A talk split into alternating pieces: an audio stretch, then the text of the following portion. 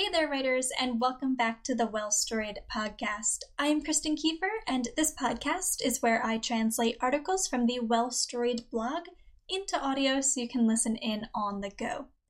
Today, I have taken a very old blog post that was in uh, great need of a complete overhaul, and I have completely updated it, and I am sharing it with you again on the blog and also here on the podcast. This episode is called Does Your Story's Sidekick Serve a Purpose? And if you would like to listen or read along as you listen in, make sure to head on over to well-storied.com slash sidekick. Now let's dive in. Does your story's sidekick serve a purpose? The best friend, the sassy coworker, the fellow thief on the crew. Our story's sidekicks can come in all shapes and sizes, but the one thing that unifies them is their potential to aid our protagonists through the toughest times in their personal journeys, and maybe create a little secondary tension along the way. With such strong purposes to serve, one would think that crafting sidekicks would be a cinch. But it's not often that a truly sensational right hand character finds their way onto the pages of a book. So, how can you ensure that your protagonist sidekick adds real and memorable value to your story? Let's break down my top tips today, writer. And first, we must ask one very important question Should your story include a sidekick? A sidekick is a secondary character whose primary role is to aid the protagonist as they work to achieve a goal, overcome an antagonist, or undergo necessary internal development, or perhaps all three. Though fairly ubiquitous in fiction, a sidekick isn't often essential to a story's success. If your own protagonist doesn't need the aid or encouragement of a peer, or if including a sidekick wouldn't be true to the narrative of your story, don't feel pressured to add such a character in your book. If, however, you know your protagonist could benefit from a little help in their journey, you're in luck. Sidekicks are very versatile characters, often appearing as friends, partners, roommates, co-workers, or fellow students, or even as mere acquaintances. But no matter which specific role your sidekick serves, how can you ensure they pull their weight? It's time we ask ourselves a second question. Are you making this simple sidekick mistake? The biggest mistake a writer can make when crafting their story's sidekick is to treat them as a throwaway character, good for a single purpose and useless thereafter. As with any secondary character in your book, sidekicks should be treated as the protagonists of their own stories, crafted with as much care and attention as any lead. As we discussed in our podcast episode on crafting memorable mentors, sidekicks' lives should never revolve solely around the protagonist and their needs.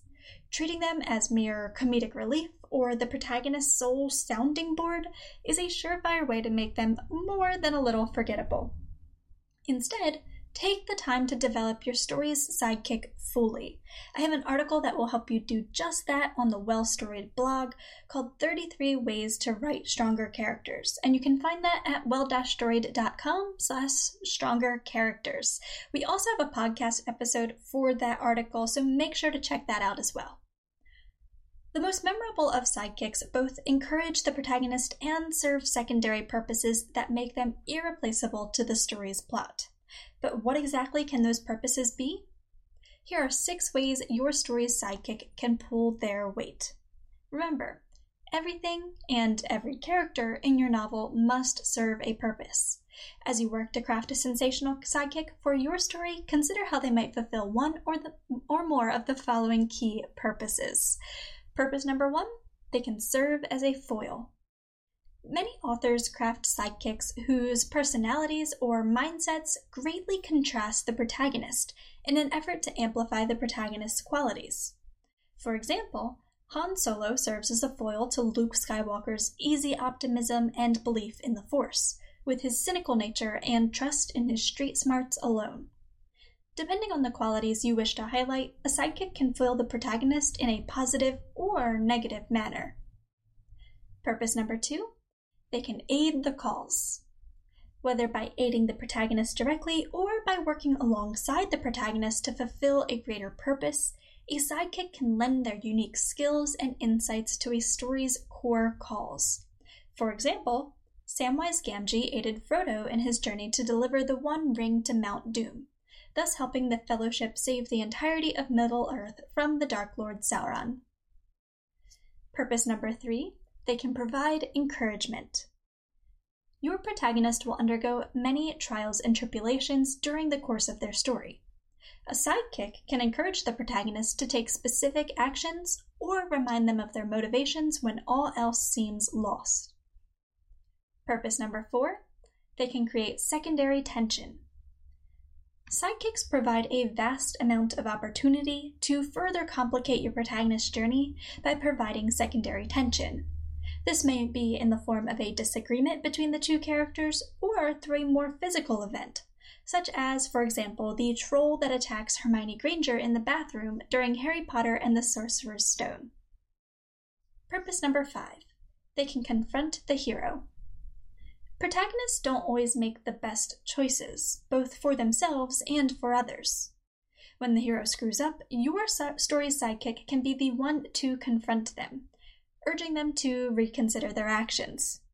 Consider, for example, the many times Dr. Watson encourages Sherlock to be more compassionate when dealing with others during his cases.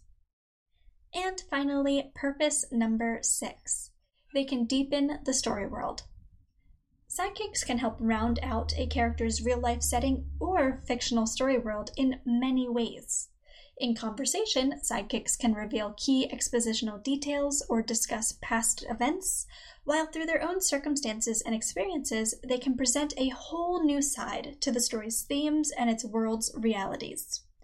You see this, for example, in the Hunger Games series when Finnick Odair reveals how the Capitol continues to abuse the competitors who survive the games by telling Katniss of his own enslavement.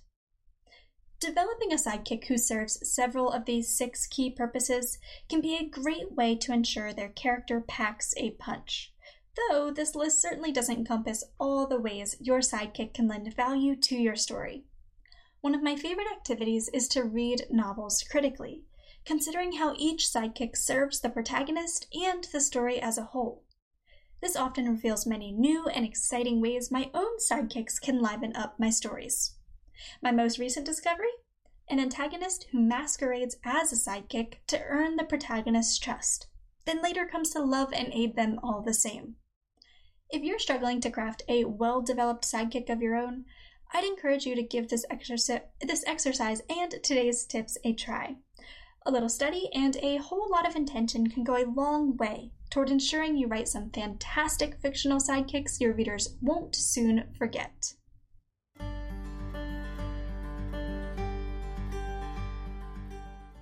Writer, thank you so much for listening in to today's episode of the podcast. I know it was a bit of a shorter one today, but I hope it really packed a punch for you and gave you some great tips and tricks for improving your story's own sidekicks and really giving them all the purpose and value that can make their characters so great. If you enjoyed today's episode, make sure to subscribe to receive future episodes of the podcast.